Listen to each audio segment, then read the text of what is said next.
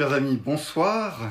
Je suis ravi de vous retrouver en ce temps de confinement qui dure, qui dure depuis maintenant une semaine. Nous étions euh, là lundi dernier déjà, euh, après le discours du président de la République, pour notre premier sens en live. Euh, merci à vous de l'avoir suivi. Et puis nous continuons tout simplement, ne lâche pas cette formation importante pour nous il paraît que ce soir, il devait y avoir un, discours. Euh, J'ai pas vu grand-chose. De toute façon, je sors de la messe. Donc, euh, mais a priori, les choses... Euh, on n'est pas sorti de l'auberge, les choses vont continuer. Donc essayons de, de vivre cela de la meilleure des manières, de la, manière chrétienne. Au début du carême, on, on lisait cette phrase de Saint Paul. Voici venu le temps favorable. Voici venu le temps du salut. Et je crois en effet que au milieu de ces épreuves, ces difficultés que nous pouvons euh, traverser, tant de la solitude, de l'isolement, euh, peut-être de la maladie pour certains, ou des deuils, peut-être même aussi pour d'autres. Euh, c'est une occasion qui nous est donnée, ce temps de confinement, pour grandir dans notre vie spirituelle. nous, les prêtres, continuons nos offices, nos messes, et nous recevons beaucoup de messages des fidèles qui nous disent que ils sont plus nourris en temps de confinement qu'avant. Alors c'est un peu, euh, c'est une grande joie évidemment pour nous de nous rendre compte que nous sommes euh, suivis et que nous pouvons continuer à faire du bien euh, avec ces moyens techniques de diffusion. évidemment, se dire qu'on est plus sanctifié en temps de confinement qu'avant, c'est un peu un découragement pour nous. Enfin, je rigole bien sûr, mais se dire que en restant chez nous, on fait plus de bien qu'en faisant des kilomètres à aller voir les gens. Euh, bon, on verra comment on fera une fois qu'on sera sorti du confinement. En tout cas, Deo Gracias, si nous pouvons euh, vous aider à vous nourrir durant cette période délicate. C'est une retraite forcée, mais une retraite spirituelle. Nous pouvons la vivre comme cela. Elle peut être très bénéfique pourvu que nous passions peut-être pas toute la journée sur euh, les réseaux sociaux ou sur Netflix, mais que nous essayions de chercher un petit peu cette nourriture spirituelle là où elle se trouve. En passant, avant de commencer, une petite euh, annonce, nous avons publié sur la page FSSP Paris le programme spirituel euh, que nous vous proposions pour cette semaine. Voilà, alors je pense que ça va être à l'envers. Voilà, c'est à l'envers. Euh, parce que je suis en caméra de face. Mais vous pouvez le trouver sur FSSP Paris tous les jours. Nous célébrons la messe. Euh, nous avons le chapelet. Nous avons des conférences aussi, plusieurs fois par semaine, pour vous accompagner durant cette période de confinement. Pour ceux qui nous rejoignent euh, sur Catessence et qui euh, voudraient mieux nous connaître, le topo d'aujourd'hui va porter sur la messe, mais j'en ai déjà fait plusieurs déjà. C'est la suite d'un programme et donc vous pouvez retrouver tous ces anciens topos sur le site de, catessence.fr. Donc sur catessence.fr, dans la rubrique topo ou enseignement, vous pouvez accéder à tous les enregistrements euh, de cette année, donc de la messe, sur l'Eucharistie, mais aussi de l'an dernier euh, et de l'année d'avant. Donc si vous avez euh, du temps à perdre, n'hésitez pas à écouter ces enregistrements, à vous former. Et donc nous sommes partis pour un certain temps sur la messe. Lundi prochain, a priori, ce sera encore moi qui vous donnerait la conférence, la continuité tout simplement de cette conférence-là. On va donc continuer à parler des rites et prières de la messe. L'idée étant, en cette période difficile, de faire grandir en nous le désir de la messe, euh, le désir de pouvoir assister à nouveau à la Sainte Messe. Nous avons du temps, et c'est peut-être dans ces moments-là qu'on peut redécouvrir l'essentiel de notre foi, des choses euh, auxquelles on était habitués, que l'on voyait souvent, mais qu'on a peut-être un peu euh, oublié, ou dont on a oublié la profondeur plutôt. Et du coup, cette, euh, ce confinement peut être l'occasion de redécouvrir les richesses de la Sainte Messe. En tout cas, c'est ce que j'espère pour vous. J'en profite puisque vous êtes chez moi, euh, dans l'endroit où se préparent ces topos du lundi, pour vous donner une petite bibliographie au sujet de la messe. Et voilà un petit bibliographie sur les livres que j'utilise. Alors, on va commencer par euh, la base de la base. Le plus important, ce sont ces trois livres très difficiles à trouver de Krugertz, euh, Les rites et prières du Saint-Sacrifice de la messe, ce que j'utilise principalement. Vous avez aussi trois livres de Joseph André Jungmann, Missarum Solemnia. Alors j'en ai que deux. Si jamais quelqu'un a le troisième, il manque le tome 3, eh ben écoutez, je ne cracherai pas dessus, je serai heureux de le trouver, le tome 3, puisque c'est euh, le dernier et qu'il me manque. Euh, on a aussi un livre très important, Pierre Lebrun, Explication des prières et cérémonies de la messe, qui est très bien également. Et enfin, celui que je vous avais montré la dernière fois et qui est un peu un résumé de tous ces livres-là, le livre de l'abbé Daniel Joly, La Fraternité Saint-Pidis, La messe expliquée aux fidèles, et qui est excellent, euh, bien résumé, qui reprend en grande partie les, les enseignements des autres livres et qui se trouve, lui, pour le coup, très facilement, donc n'hésitez pas. Mais bon, la base que j'utilise, c'est les, les trois, trois gros livres de Krugert, et rassurez-vous, nous sommes au milieu du tome 3. Donc euh, a pris du retard, c'est vrai, par rapport au planning que j'avais prévu, mais on commence quand même à voir la fin.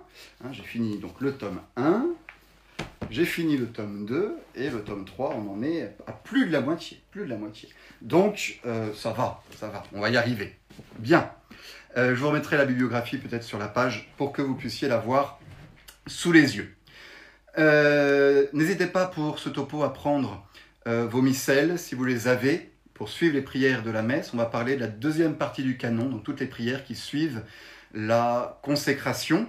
Mais je vous ai mis aussi sur la page Facebook de Catessence les textes du canon que j'ai retapés en français et en euh, latin. Essayons de rentrer dans, l'idée de cette deuxième partie du, canon, de ces sept prières qui suivent la consécration. Toute la puissance, toute la vertu de la messe, à la fois sacrifice et sacrement, est, condensée, contenue dans les uniques paroles de la consécration, de la double consécration. Tel est le rite essentiel, intangible de la messe, le trésor de la messe qui nous vient directement du Christ. Ce sont ces paroles, ces quelques mots que le prêtre prononce en mémoire de lui et qui, en un instant, en quelques secondes, à la fois nous projettent au Golgotha, devant le sacrifice du Christ rendu présent sur les autels, ce fameux Golgotha sacramentel qu'est la messe et dont nous parlions la dernière fois. Et puis en même temps, ces mêmes paroles, en même temps qu'elles renouvellent le sacrifice du Christ, nous rendent présents le Christ glorieux tout entier, divin, sous les apparences du pain et du vin. Et tout cela en, quelques secondes, si vous voulez. Et euh, il est bien évident que ces quelques secondes eh bien, ne suffisent pas pour euh, le fidèle et même pour le prêtre, pour saisir, essayer de, de comprendre, ne serait-ce qu'en partie, la grandeur du mystère qui est célébré. Et c'est pourquoi la liturgie a développé, après les paroles de la consécration, c'est quelques prières, après et avant d'ailleurs, tout le canon de la messe, et ensuite toute la messe tout entière, qui est un développement, une explicitation euh, des paroles de la consécration pour essayer de mieux faire saisir autant qu'on le peut le mystère infini de, la messe, un peu comme un écrin euh, qui protège ce diamant brut que sont les paroles de la consécration. Et ainsi nous pouvons rentrer un peu dans l'intelligence du mystère de la foi, tout en étant conscient que on n'arrivera jamais à le saisir tout entier, bien évidemment. L'un des premiers euh, pas pour saisir ce qu'est la messe, c'est de comprendre qu'elle est incompréhensible. C'est de comprendre qu'on est devant un, mystère infini, le mysterium fidei, le mystère de la foi, et qu'on aura beau creuser, il nous échappera toujours quelque chose, et au ciel, on verra peut-être un peu plus clair que c'est un mystère. Et les différentes prières du canon de la messe sont là pour délicatement lever un peu un des voiles euh, du mystère et nous faire rentrer dans cette grande prière de l'Église.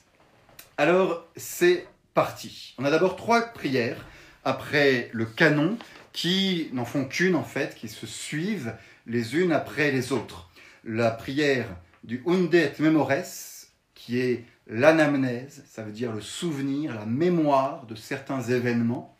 Ensuite, la prière du supraque et la prière du supulches te rogamus. Les trois prières qui sont dans, dans la fiche que je vous ai fait, que je vous ai partagée. Alors commençons. L'anamnèse, euh, unde et memores. C'est tout simplement la réponse à la demande du Christ. Faites ceci en mémoire de moi. Voilà ce que le Christ avait dit le jour de la scène, ce que le prêtre dit juste après les paroles de la consécration, et ce, que, euh, à quoi répond le prêtre par cette belle prière du Unde et Memores. Je vous la lis pour qu'on l'ait euh, en tête. C'est pourquoi, en mémoire, Seigneur, de la bienheureuse passion du Christ, votre Fils, notre Seigneur, de sa résurrection du séjour des morts, et aussi de son ascension dans la gloire des cieux, nous, vos serviteurs, et avec nous, votre peuple saint, nous présentons à votre glorieuse majesté, offrande choisie parmi les biens qui nous sont, que vous nous avez donnés, la victime parfaite, la victime sainte, la victime sans tache, pain sacré de la vie éternelle, calice de l'éternel salut. C'est résumé, en quelque sorte, de tout ce qui se fait à la messe. Alors de quoi se souvient-on De trois grands événements de la vie du Christ, sa passion, sa résurrection et son ascension. La passion, c'est évident. Hein, c'est d'ailleurs le cœur de la messe, de se souvenir du sacrifice du Christ, la messe mémoriale du sacrifice du Christ. Mais faites bien attention quand même, la messe n'est pas le simple souvenir, on va dire subjectif, d'un événement passé, révolu, qui ne se reproduira plus. La messe est plus que cela, c'est un souvenir qui réactualise. En se souvenant de la passion du Christ, elle est présente devant nous à nouveau. Hein, il serait erroné de penser que la messe n'est que un moment où l'on se réunit pour se souvenir que Jésus, c'est vrai, il y a longtemps, est mort pour nous. Non, c'est plus, on se réunit pour réactualiser cette mort de Jésus, ce sacrifice de Jésus non sanglant euh, devant nous. Donc pour euh, la passion, c'est normal. Ensuite, se souvenir de la résurrection. Ça peut sembler plus étonnant puisque la messe est mémoriale de la mort du Christ. Alors pourquoi parler aussi de la résurrection? Eh bien c'est important parce que la résurrection fait partie intégrante du mystère de la passion. On a un sacrifice, c'est la passion, et pour ce sacrifice, pour qu'il marche en quelque sorte, il faut qu'il soit agréable à Dieu. Il faut qu'il soit agréé par Dieu. Eh bien, la résurrection est justement l'agrément de la passion. Et c'est extrêmement important pour nous, puisque c'est pour nous la preuve absolue et certaine que ça marche, que le sacrifice du Christ marche, qu'il plaît à Dieu. Et Dieu, en échange, donne la résurrection à son Fils. Donc vous voyez que l'agrément du sacrifice est essentiel au sacrifice. Offrir un sacrifice, tout le monde peut le faire. Les païens, dans l'Ancien Testament, on offrait des sacrifices. Mais tout le, tout le drame du péché originel, c'est de savoir si mon sacrifice était ou non agréable à Dieu. Voilà le, le dilemme qui saisissait l'humanité dont on a parlé. Offrir un sacrifice fait partie de la naturelle, mais le problème du pécheur, c'est que son sacrifice n'est plus agréable à Dieu. On le voit dans l'Ancien Testament, je n'ai pas plaisir, dit Dieu, au sacrifice des boucs et des taureaux. Et voilà ce que le Christ vient faire. Non seulement il offre un sacrifice, mais ce n'est pas un sacrifice de plus parmi tous les autres sacrifices de l'Ancien Testament, c'est l'unique sacrifice agréable à Dieu. Alors il est consommé ce sacrifice au moment où Jésus meurt sur la croix, consummatum est, tout est consommé, mais il manque encore quelque chose que ce sacrifice soit accepté par Dieu, et c'est la résurrection qui en est la preuve. Dans l'Ancien Testament, on revoit plusieurs fois la même scène où on offre un sacrifice à Dieu, et en échange, Dieu fait descendre le feu sur l'autel.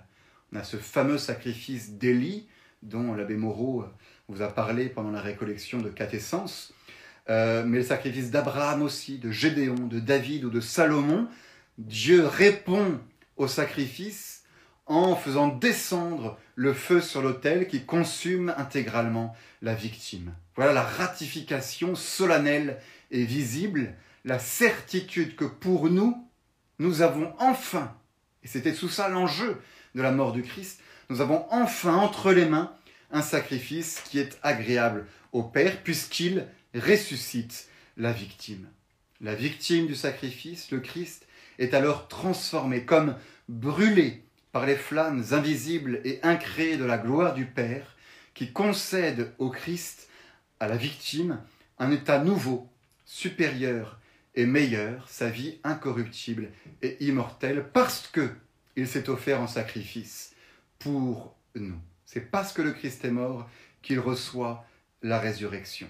C'est la complaisance, la bienveillance du Père qui s'étend sur le sacrifice du Fils. La résurrection, c'est le oui, l'acceptation du Père, l'embrasement divin qui, à l'image de la flamme des sacrifices de l'Ancien Testament, consume la sainte victime et constitue le Christ ressuscité comme holocauste perpétuel. Et lorsqu'on ira dans l'Apocalypse et qu'on lèvera le voile du ciel, qu'est-ce qu'on verra? La victime immolée, le Christ debout.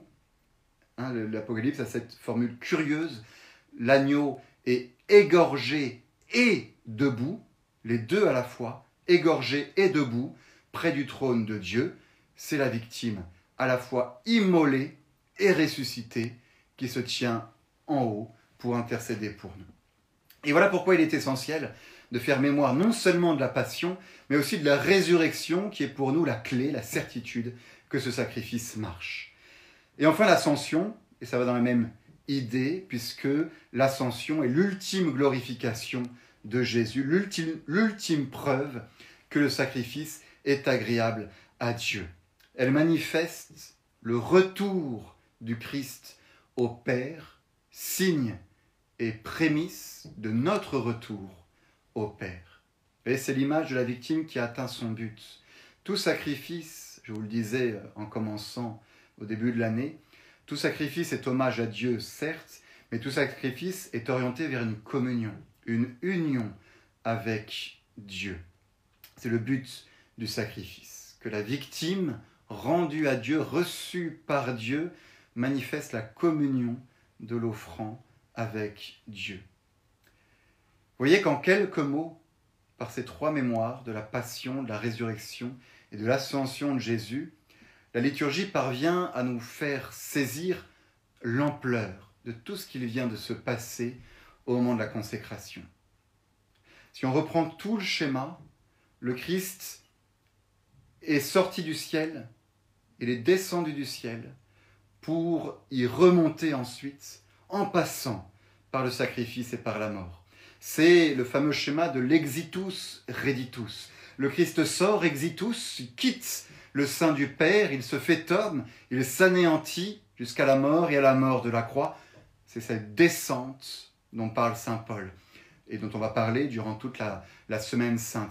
Christus factus est pro nobis. Il s'est fait euh, homme pour nous et il est allé jusqu'à la mort et à la mort de la croix. Il s'est fait obéissant jusqu'à la mort de la croix.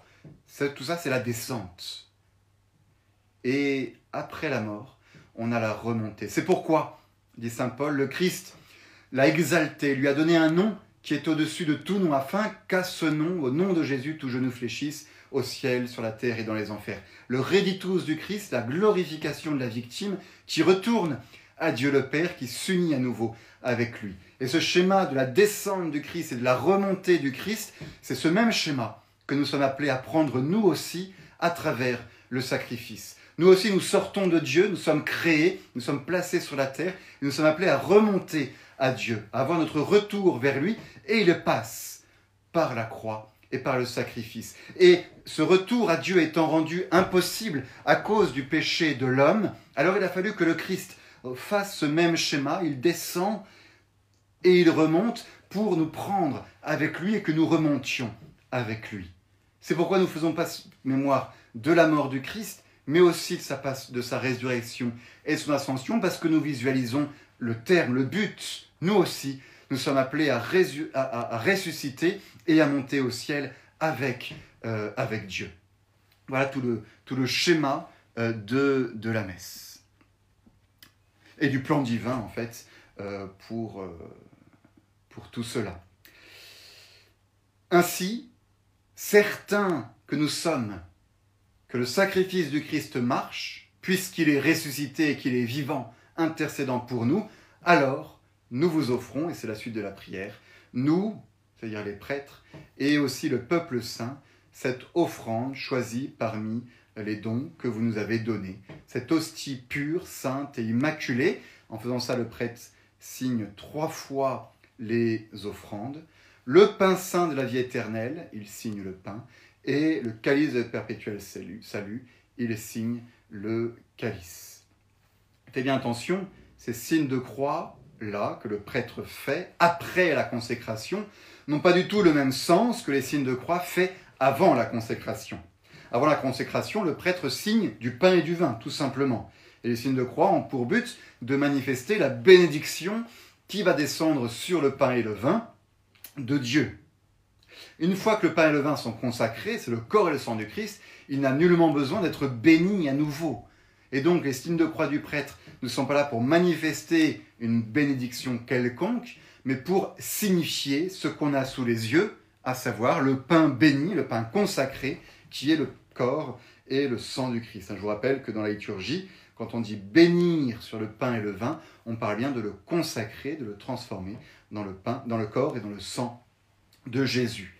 Cette hostie pure, c'est cette fameuse oblation pure dont nous parle déjà le prophète Malachie, 5e siècle avant Jésus, dans une prophétie très importante qui annonce la messe en réalité, car depuis le lever du soleil jusqu'à son couchant, mon nom est grand parmi les nations, et en tout lieu on brûle de l'encens en l'honneur de mon nom, et l'on présente des oblations pures, oblatio munda, car grand est mon nom parmi les nations, dit l'Éternel des armées. Hein, on peut imaginer que Malachie voyait déjà euh, le sacrifice du Christ en prophétie et le renouvellement perpétuel, depuis le lever du soleil jusqu'à son couchant, le renouvellement perpétuel de l'offrande pure, la seule offrande pure, qui est le renouvellement du sacrifice de Christ sur les autels. Souprakoué, la prière suivante. Après avoir regardé l'offrande du Christ qui monte à Dieu, nous regardons maintenant notre offrande unie à celle du Christ. Souprakoué.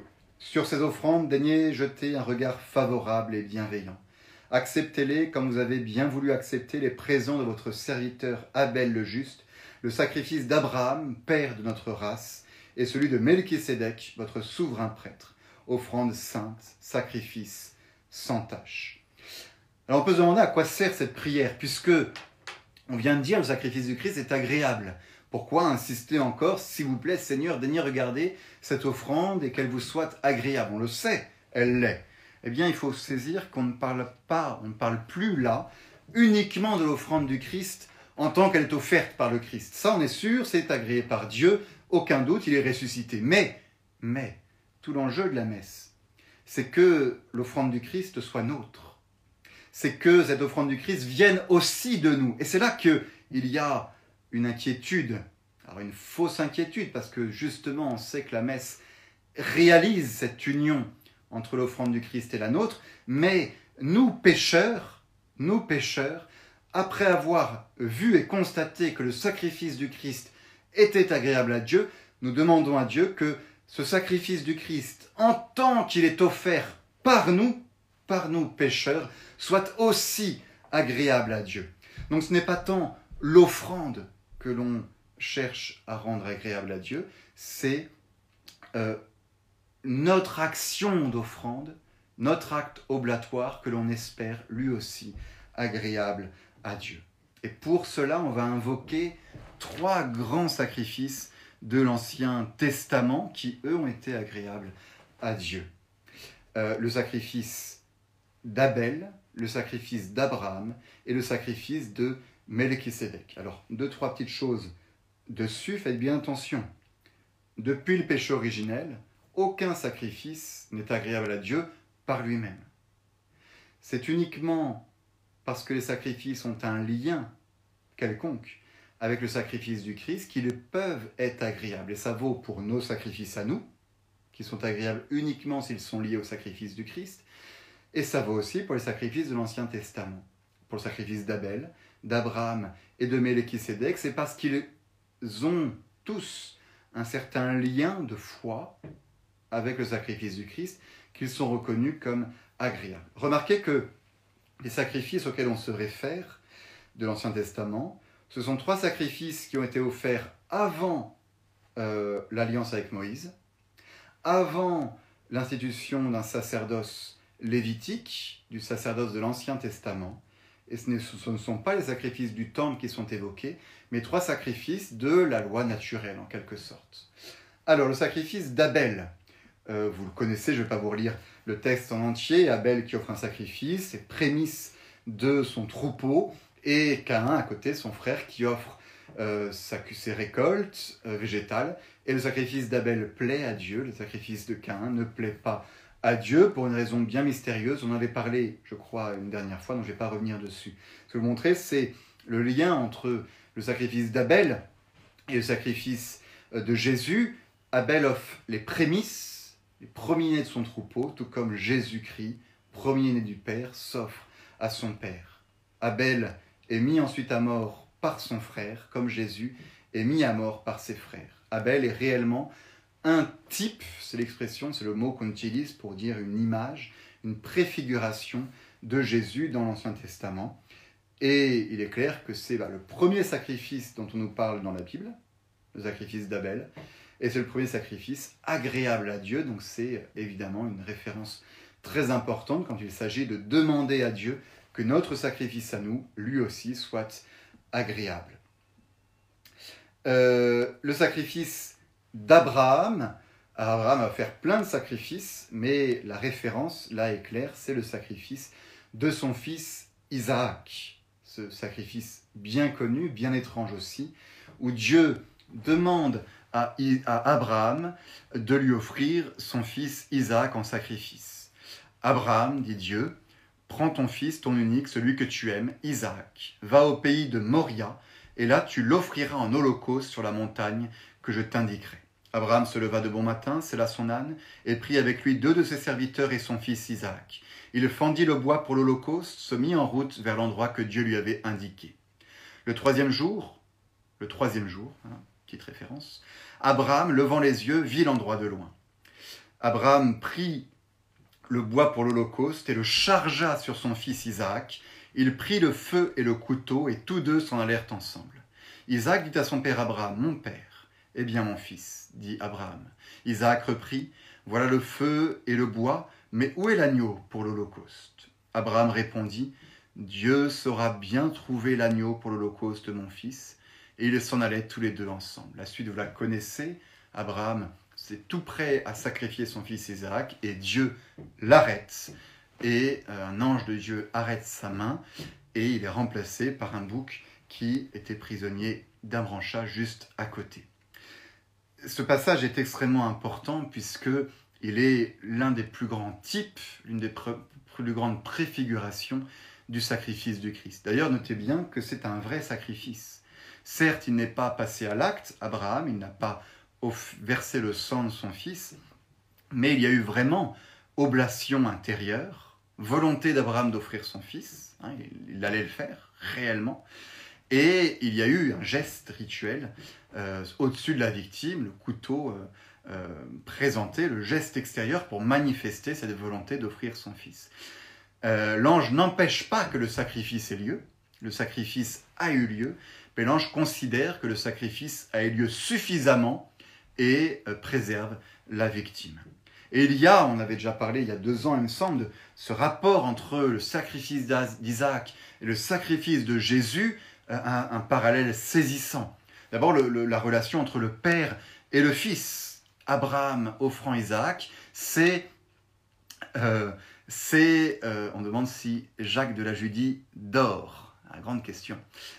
on verra le, parallèle entre le Père et le Fils, Abraham et Isaac, Dieu le Père qui offre son Fils euh, en sacrifice pour nous.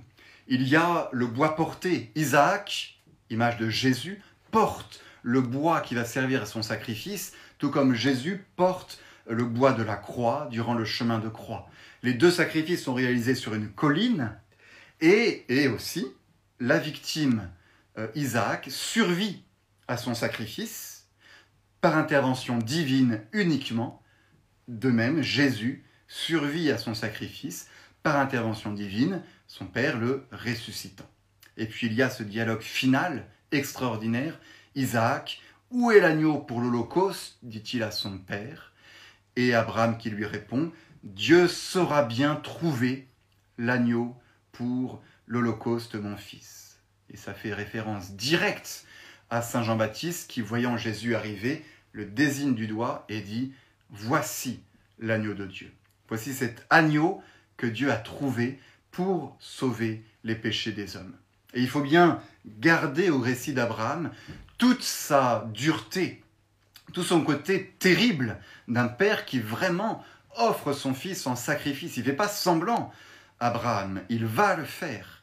Et si vous trouvez ça atroce, eh bien, ça vous permet peut-être d'imaginer ce que c'est que Dieu le Père offrant son Fils en sacrifice pour nos péchés. Ce qu'il y a d'atroce, c'est que nos péchés aient amené Dieu le Père à offrir volontairement et librement son Fils pour nous sur la croix. Troisième euh, image que nous donne euh, cette parole, cette phrase, cette prière du canon, c'est le sacrifice de Melchisédek, sacrifice bien mystérieux, au temps d'Abraham aussi, en Genèse 14. Comme Abraham revenait d'une expédition victorieuse, Melchisédek, roi de Salem, fit apporter du pain et du vin. Ah tiens. Et il était prêtre du Dieu très haut. Et il prononça cette bénédiction et Abraham euh, lui fit hommage du dixième de tout ce qu'il avait pris. Ce qui est très intéressant, c'est que euh, d'une part, euh, n'est pas un prêtre lévitique, il est désigné comme étant sans père et sans mère, c'est-à-dire qu'en fait, il n'y a pas de généalogie indiquée pour Melchisedec, et Saint Paul va reprendre cette idée-là pour montrer que il est, Melchisedec n'est pas un prêtre issu d'une lignée sacerdotale, tout comme Jésus n'est pas issu de la lignée de Lévi, des prêtres de l'Ancien Testament, mais qu'il est prêtre pour l'éternité selon l'ordre de Melchisédek, choisi directement par euh, Dieu. Et l'autre parallèle très intéressant, c'est que Melchisédek offre non pas un sacrifice sanglant, mais un sacrifice non sanglant du pain et du vin, comme Jésus fera euh, lors de la scène. L'idée finale de cette prière euh, importante du souprakoué, c'est que euh, nous supplions Dieu que le sacrifice de l'homme soit enfin agréable à Dieu. Et ça fait référence à une autre prophétie de Malachie, très importante elle aussi et magnifique, que je vous lis. Donc 500 ans avant le Christ, c'était prophétisé. Voici, j'enverrai mon messager, il préparera le chemin devant moi, et soudain entrera dans son temple le Seigneur que vous cherchez, le messager de l'alliance que vous désirez. Voici qu'il vient, dit l'Éternel des armées. Qui pourra soutenir le jour de sa venue? Qui restera debout quand il paraîtra? Car il sera comme le feu du fondeur, comme la potasse des foulons. On parle du Christ qui arrive. Il s'assiera, fondra et purifiera l'argent, il purifiera les fils de Lévi, les épurera comme on épure l'or et l'argent, et enfin ils présenteront à l'Éternel des offrandes avec justice. Alors, et c'est ça le verset central, alors l'offrande, le sacrifice de Judas et de Jérusalem sera agréable à l'Éternel, comme aux anciens jours, comme aux années d'autrefois. Et voilà ce qu'est la messe, le sacrifice enfin agréable de euh, Jésus qui, euh, comme aux jours anciens, c'est-à-dire avant le péché, nous permet à nous aussi, à notre tour, d'offrir un sacrifice agréable à Dieu. La prière sous geste et rogamus, ensuite, exprime, je trouve magnifiquement, cet échange qu'il y a euh, dans le sacrifice. Je voulais dire, le sacrifice est ordonné à la communion avec Dieu à travers l'hommage que nous lui présentons.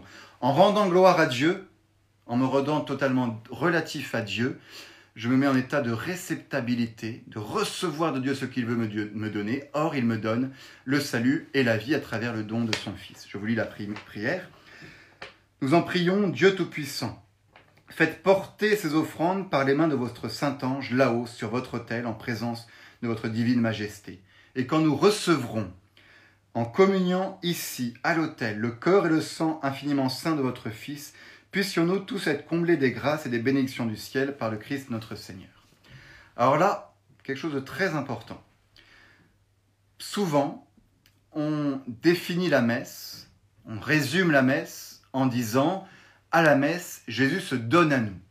Jésus s'offre à nous, Jésus euh, oui, se donne aux fidèles qui y assistent. Et c'est dangereux. Et c'est dangereux de résumer la messe à cela, parce que dans ce cas, ça veut dire que la messe est uniquement un mouvement descendant de Jésus qui est au ciel, qui descend sur l'autel et qui se donne aux fidèles en nourriture. Et on insiste du coup trop sur l'aspect uniquement communion et on oublie l'aspect sacrifice. Non, la messe est un double mouvement. D'abord, Jésus s'offre à son Père. Et voilà la première partie de la prière de Terogamus, de cette élévation du sacrifice qui monte de notre autel à l'autel du ciel, à l'autel de Dieu. Mouvement ascendant. La messe est d'abord pour Dieu et ensuite elle est pour nous. Euh, c'est l'échelle de Jacob, si vous voulez. Ça monte et ensuite ça descend. Donc ce n'est pas juste Dieu qui se donne à nous à la messe, c'est le Fils qui s'offre à son Père, ça monte, et en échange, le Père, voyant le sacrifice agréable de son Fils, descend et nous donne quelque chose. Il est essentiel de voir ce, double mouvement à la messe. Si vous voulez, c'est le mouvement ascension-pentecôte, Jésus monte au ciel à l'ascension pour pouvoir ensuite nous faire le don du Saint-Esprit 50 jours après à la Pentecôte. Et c'est d'abord en nous donnant à Dieu qu'ensuite nous recevons des choses de lui. Hein, c'est vraiment cette idée-là qui est centrale au sacrifice et qui est résumée dans cette prière du Sublices te rogamus. En rendant à Dieu toute chose, je me dispose à recevoir de lui en échange les dons qu'il veut bien me donner, à savoir bah, l'union avec lui, la grâce et tout ce qu'il a prévu euh, pour moi. Euh, ce mouvement ascendant et descendant est exprimé là encore de manière magnifique dans l'Apocalypse. Et je fais le lien parce que dans la prière, on parle, prière du Subgeste Rogamus, on parle d'un ange qui fait monter au ciel la prière des, des fidèles. Eh bien cet ange, c'est l'ange de l'Apocalypse dont il est fait mention au moment de l'ouverture du septième sceau, dans un moment extrêmement solennel de l'Apocalypse. Je vous le lis. Quand il ouvrit le septième sceau, il y eut dans le ciel un silence d'environ une demi-heure. Et je vis les sept anges qui se tiennent devant Dieu. C'est extraordinaire ce passage-là, c'est une solennité magnifique, moi ça me fait, ça me fait trembler. Il leur fut donné sept trompettes. Un autre ange vint se placer près de l'autel, l'autel du ciel, dont il est fait mention dans cette prière. Il portait un encensoir d'or. Il lui fut donné quantité de parfums pour les offrir, avec les prières de tous les saints. Et là, c'est l'idée de la, prière de tous les saints qui monte, qui monte, que l'ange prend et qu'il dépose sur l'autel d'or qui est devant le trône. Et par la main de l'ange monta devant Dieu la fumée des parfums avec les prières des saints. Voilà le mouvement ascendant de la messe.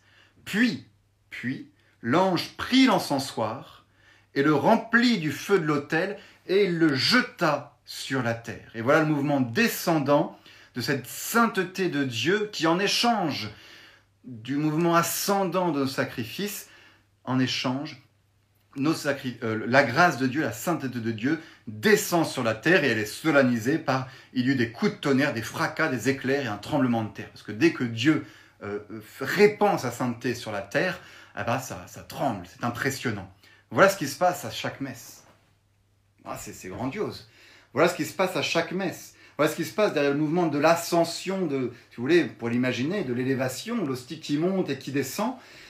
Bah, c'est ça, le mouvement ascendant de notre offrande, notre sacrifice, qui est celui du Christ, qui monte vers Dieu le Père.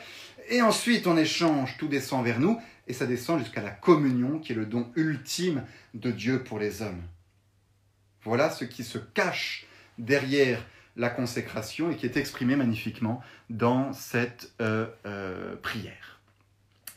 Ensuite, parenthèse, dans le canon, avec deux prières qui, vous le reconnaîtrez pour ceux qui me suivent depuis quelques semaines, sont des diptyques. Ça veut dire des évocations euh, de saints ou de morts ou de défunts pour les associer à la prière de la messe. Donc c'est la prière du memento etiam et la prière du nobis quoque peccatoribus, qui complète les deux diptyques qu'on avait, les trois diptyques qu'on avait, pardon, avant le euh, canon.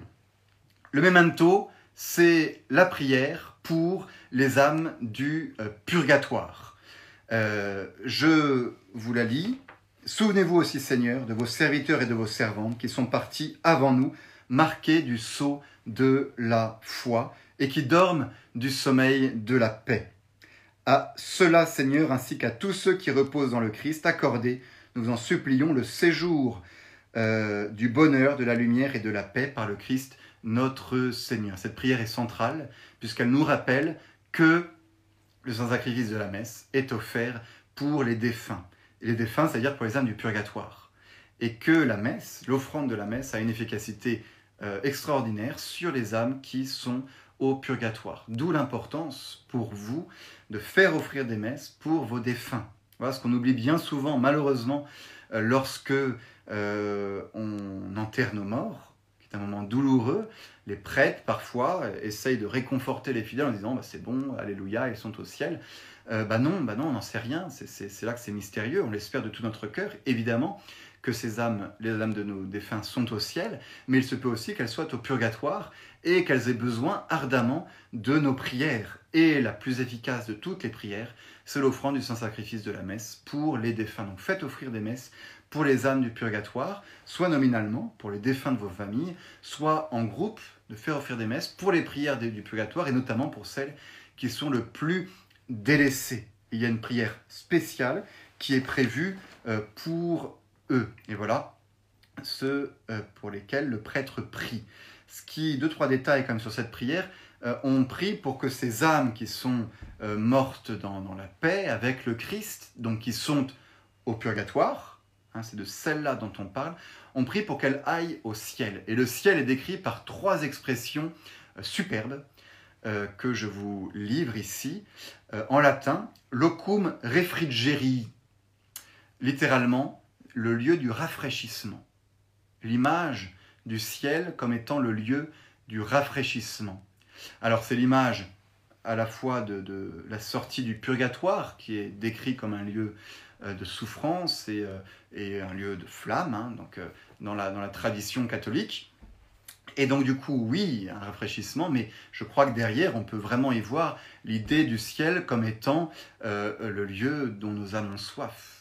Nous avons soif du bonheur, et le seul bonheur qui pourra nous combler, c'est le ciel. Le ciel sera le lieu où enfin notre âme se pourra se désaltérer de l'eau vive du paradis. L'agneau qui est au milieu du trône sera le pasteur, nous dit encore l'Apocalypse, et les conduira aux sources des eaux de la vie, et Dieu essuiera toute larme de leurs yeux. Et ainsi le ciel est souvent décrit comme étant une source d'eau jaillissante au milieu d'un jardin, l'évocation donc du désir et du bonheur de nos âmes, comblées enfin par, euh, en surabondance par Dieu. Locum refrigerii, Locum lucis, le lieu de lumière. Hein, le, purgatoire est décrit comme un lieu sombre, un lieu de ténèbres, euh, et le, ciel comme un lieu de lumière. Et là encore, l'Apocalypse nous éclaire. La ville, la cité céleste du ciel, nous dit l'Apocalypse, n'a besoin ni du soleil ni de la lune pour l'éclairer, car la gloire de Dieu l'éclaire, et l'agneau est son flambeau. Magnifique la lumière de Dieu qui éclaire le ciel. Les nations marcheront à sa lumière et les rois de la terre y apporteront leur gloire. Ses portes ne se fermeront point le jour, car là, au ciel, il n'y aura point de nuit. Ce sera le lieu de la lumière éclatante. Et enfin, locum pacis, le lieu de la paix. Donc notez pour cette prière, hein, c'est à ça qu'on peut penser lorsque le prêtre de la dit, à la puissance de la messe pour les âmes du purgatoire, et on peut, je crois, confier au moment de cette prière, l'âme, toutes les âmes des défunts de nos familles, les unir à la prière du Christ. Le nobis coque peccatoribus, ensuite, le deuxième et le dernier euh, diptyque, où là, bah, ça nous concerne nous, pour ça que le prêtre se frappe la poitrine à ce moment-là et se reconnaît, lui et tous ceux qui l'entourent, euh, comme pécheurs nous aussi pécheurs. Et qu'est-ce qu'on va faire nous aussi pécheurs Eh bien, on va euh, supplier que par ce sacrifice, nous soyons euh, unis avec tous les saints euh, du ciel. Et voilà à nouveau, comme avant le canon, une nouvelle liste de saints importants de l'Église auxquels on souhaite être unis. Alors, quels sont ces saints? Je sais pas si vous avez déjà essayé de faire la liste de tous les saints du canon, euh, parce que euh, c'est, il y en a 41, 42 si on compte, si on compte euh, Saint Michel, des saints évoqués, des saints en tout cas du Nouveau Testament. 42, hein, voilà, je ne sais pas si vous faites partie, vous aussi, comme moi, du club très fermé des gens qui ont leur nom et leur saint patron cités dans le canon de la messe. Hein. on est rare, on est peu, avec les, Agnès, avec les Agathe, que je, avec les Perpétues. Hein. je ne sais pas s'il y en a beaucoup qui nous regardent aujourd'hui, les Perpétues. Euh, mais euh, voilà, c'est cité au canon de la messe. Si jamais vous, avez envie, il reste certains noms hein, libres encore. Vous pouvez appeler vos enfants Melchisedec si vous voulez, ça a son charme. Et c'est un saint euh, cité dans le canon de la messe, c'est pas rien. Alors parmi cette deuxième liste, qu'avons-nous? Jean, d'abord. Alors attention, on a cité Jean l'évangéliste avant le canon avec les douze apôtres. Maintenant, on, cite, oui, Jacques me dit qu'il est cité dans le canon de la messe. Et voilà. Et cité deux fois, mais j'imagine que lui, c'est l'un des deux. Euh, donc on avait Jean l'évangéliste dans le canon de la, dans la première partie, et euh, Jean d'après le canon, c'est Jean-Baptiste, évidemment le précurseur de Jésus, très grand saint, dont il est fait mention deux fois, euh, pardon, plus que deux fois, il est fait mention de Jean-Baptiste. Lui, c'est un saint, euh, il, est, cité, je crois, peut-être le plus souvent avec Saint Michel dans le canon, et avec la Vierge Marie, bien entendu, puisqu'il est cité dans les deux confiteors du début de la messe, dans le troisième confiteor s'il y en a un, et ici, dans cette prière, et puis dans le dernier évangile, puisque le Jean dont on est question dans le dernier évangile, il y a un homme appelé Jean. Euh, c'est pas Jean l'évangéliste, c'est bien Jean-Baptiste, le précurseur de Jésus. Donc Jean, lui, allez-y, appelez vos fils Jean-Baptiste. Euh, on parlera de lui tous les jours. Ensuite, on a sept saints martyrs. Euh, Saint Étienne, proto-martyr, premier martyr, ça veut dire tout simplement, lapidé, vous connaissez l'histoire, hein, c'est le premier martyr euh, de la foi chrétienne, euh, lapidé euh, par les juifs, avec Saül qui se tenait là pour tenir les manteaux, et étant le proto-martyr, il est fêté le 26 décembre, c'est-à-dire juste après la du Christ. Donc oui, il a de la chance, juste après la du Christ. Ensuite, Matthias, le voilà enfin, hein, puisqu'on avait la liste des apôtres avant le canon, et il manquait Matthias. Il y avait Paul, mais il n'y avait pas Matthias. Et Matthias, le voilà, on l'a rajouté quand même pour euh, que la liste soit complète, et il est fêté le 24 ou le 25 février, donc ça, sachez-le, pour si vous avez des Saint Matthias dans votre famille. Euh, pour les années euh, bissextiles, eh ben, ça, change, ça change de jour, voilà. Ensuite, Barnabé, le compagnon de Saint Paul, pour l'évangélisation des païens, fêté le 11 juin. Ensuite, Ignace d'Antioche, disciple de Saint Pierre, successeur de, Saint Pierre sur la chaire d'Antioche, fêté le 1er février. Ensuite, Alexandre, pape et martyr romain, fêté le 3 mai. Et ensuite, Marcelin, ah voilà, euh, pour le coup, je pense qu'il y a moins de Marcelin, euh, moins de garçons qui s'appellent Marcelin. N'hésitez pas à appeler vos enfants Marcelin, on parle d'eux tous les jours à la Sainte Messe aussi. Marcelin et Pierre, Marcelin était prêtre, voilà.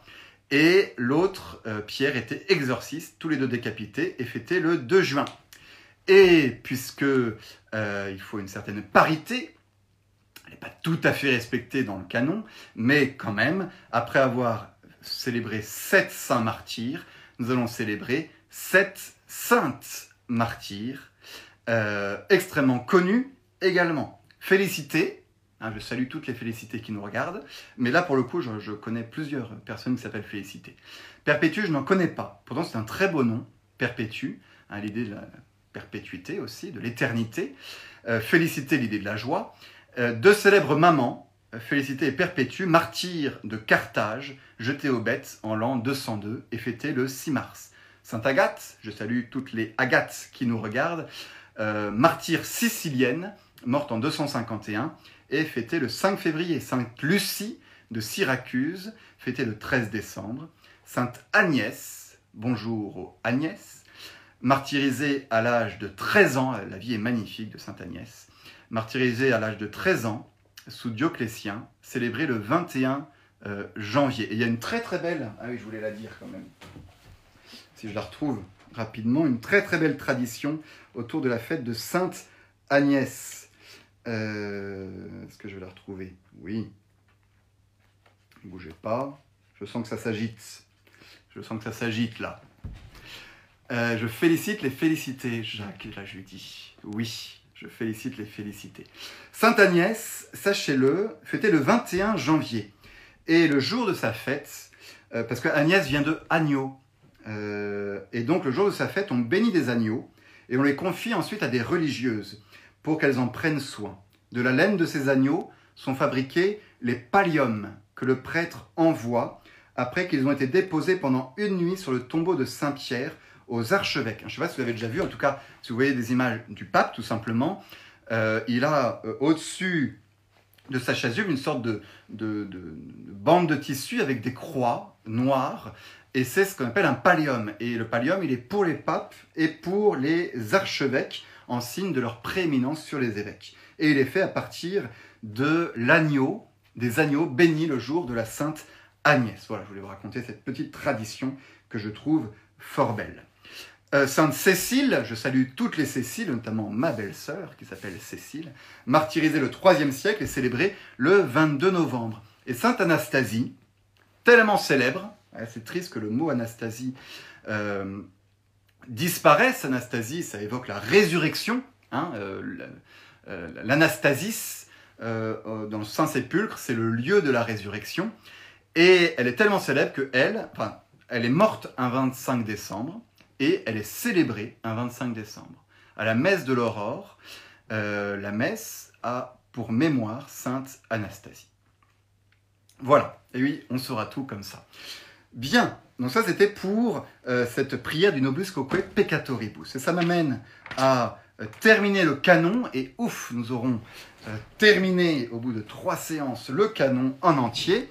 On ferme la parenthèse des diptyques et nous arrivons aux deux dernières prières magistrales de ce canon euh, que je vais vous lire tout de suite. Par lui, Seigneur, vous ne cessez de créer tous ces biens et vous les sanctifiez, vous, vous leur donnez vie et vous les bénissez pour nous en faire don. Par lui, avec lui et en lui, vous soit donné, Dieu le Père Tout-Puissant, dans l'unité du Saint-Esprit, tout honneur et toute gloire dans tous les siècles des siècles, ainsi soit-il. Donc on se tourne vers ces réalités, ça veut dire ces offrandes. On ne va pas préciser si c'est le pain et le vin dont on parle ou si c'est le corps et le sang du Christ, c'est volontaire. Parce que justement, on va dire ce qu'il se passe avec ces offrandes. Donc, ek, ekomnia, ces réalités qui sont là devant nous, qu'est-ce qu'il se passe avec elles? Eh bien d'abord, Dieu les a créées. Et on se souvient hein, que Dieu les a créées et que c'est pour cela qu'elles sont bonnes. Le pain et le vin, et même après la consécration, les accidents du pain et du vin sont créatures euh, de Dieu. Il les a créés. Et ensuite, il les a sanctifiés, vivifiés et bénis. Et comme je vous l'avais dit plusieurs fois, quand on dit bénir, dans la liturgie, on parle de la consécration, de euh, la transformation dans le corps et dans le sang de Jésus-Christ. Pourquoi le prêtre fait trois signes de croix sur les oblats pour exprimer cette consécration. Créer sanctifié, vivifié, béni. Et enfin, il nous les donne, prestas nobis, et là c'est la Sainte Communion. Donc on rassemble dans cette très belle prière à la fois la création, la consécration et la communion. Ça nous aide à comprendre une chose essentielle, c'est que euh, ce que nous offrons à Dieu dans nos prières, euh, dans nos sacrifices, ce que nous offrons à Dieu, ça vient déjà de Dieu. Nous n'ajoutons rien à Dieu en offrant un sacrifice. Dieu n'est pas en manque de nos sacrifices, comme le pensaient les sacrifices païens qui pensaient qu'il fallait donner du sang à Dieu ou, des bonnes odeurs à Dieu parce que Dieu, il, en avait un besoin et ça lui manquait. Non, non, non. Euh, Dieu ne manque de rien. Le sacrifice, ce n'est pas euh, amadouer Dieu en lui donnant quelque chose qu'il n'aurait pas. Le sacrifice, encore une fois, une dernière fois, j'espère, c'est euh, reconnaître que tout ce que j'ai me vient de Dieu. Donc les dieux, c'est donc que vous nous avez donné, nous vous les rendons. Reconnaître que tout vient de Dieu, les rendre à Dieu pour manifester notre totale dépendance, que rien ne nous appartient, que tout est à Dieu, et en échange cette reconnaissance de notre dépendance totale dans ce que nous sommes, dans ce que nous avons par rapport à Dieu, Dieu nous donne sa grâce. Voilà. Euh, c'est une, prière magnifique qui résume tout le mouvement du sacrifice. Euh, Saint Paul l'exprime de manière un peu différente dans la prière aux Corinthiens. Euh, lorsque toutes choses lui auront été soumises, alors le Fils lui-même sera soumis à celui à qui à celui qui lui a soumis toutes choses, afin que Dieu soit tout en tous. Vous voyez cette idée que nous soumettons toutes choses au Fils, le Fils se soumet au Père, et tout est soumis à la fin euh, au Père. C'est l'image du retour dont je vous parlais tout à l'heure, du Réditus, du Christ qui fait toutes choses nouvelles, qui récapitule toutes choses. C'est un des grands, grands thèmes de, euh, de, Saint Paul. Ça veut dire qu'il se place à la tête, caput, de ce grand retour de toute la création euh, euh, pour la rendre au Père. Et nous unissons à ce retour pour retourner dans le sein du Père. Et voilà comment se conclut le canon dans cette vision magistrale, magnifique, d'un retour total de toute la création vers le Père dans la doxologie finale, par lui, avec lui et en lui, euh, vous soit donné, Père Tout-Puissant, dans l'unité du Saint-Esprit, tout honneur et toute gloire. C'est vrai que toute la création, et nous avec librement, nous manifestons la gloire de Dieu, nous atteignons notre fin ultime, et cela ne peut se faire qu'à travers euh, le Christ. Par le Christ, c'est lui le principal offrant. Avec le Christ, nous nous unissons avec son offrande. Et dans le Christ, pour manifester que notre offrande et celle du Christ ne font qu'une seule offrande.